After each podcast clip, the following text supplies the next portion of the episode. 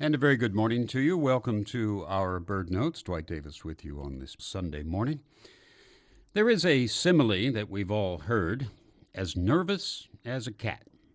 I got to thinking about that after seeing a warbler a while back. Cats, of course, can be nervous. When alert and intent on something to, that to them is prey, they can be very intense. When frightened, I suppose they could be considered nervous. But the salient behavior of cats is not nervousness, it is stillness. Most cats sleep most of the time. Look at your cat right now. Is it nervous? No. I propose we change the simile. How about as catatonic as a cat?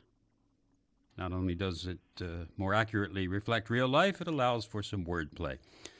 Now, if you want a natural example of nervousness, I'd suggest the redstart. The redstart is one of our wood warblers and is notable for two or maybe three things. The song, first of all, is variable. Actually, it's two songs which alternate, and each is subject to change also. It can get very confusing, but the song is for a later discussion. The redstart is a handsome bird, the male black with red and salmon patches on the wings and tail.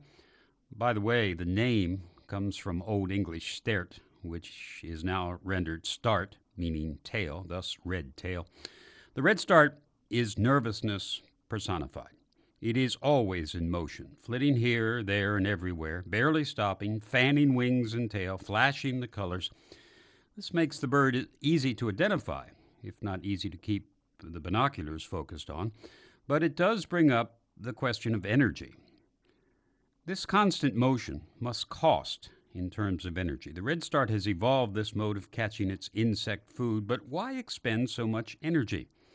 The Empidonax flycatchers make a perfectly good living sitting on branches and then making forays to catch insects as they come flying by.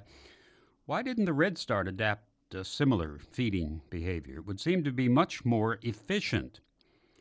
But someone has probably already done a time in motion study or some such thing to show that the Red Start is faring quite well, thank you very much, with its hectic feeding routine. So who am I to question it? Oscar Hammerstein II has a lovely lyric in the song It Might As Well Be Spring. I'm as restless as a willow in a windstorm.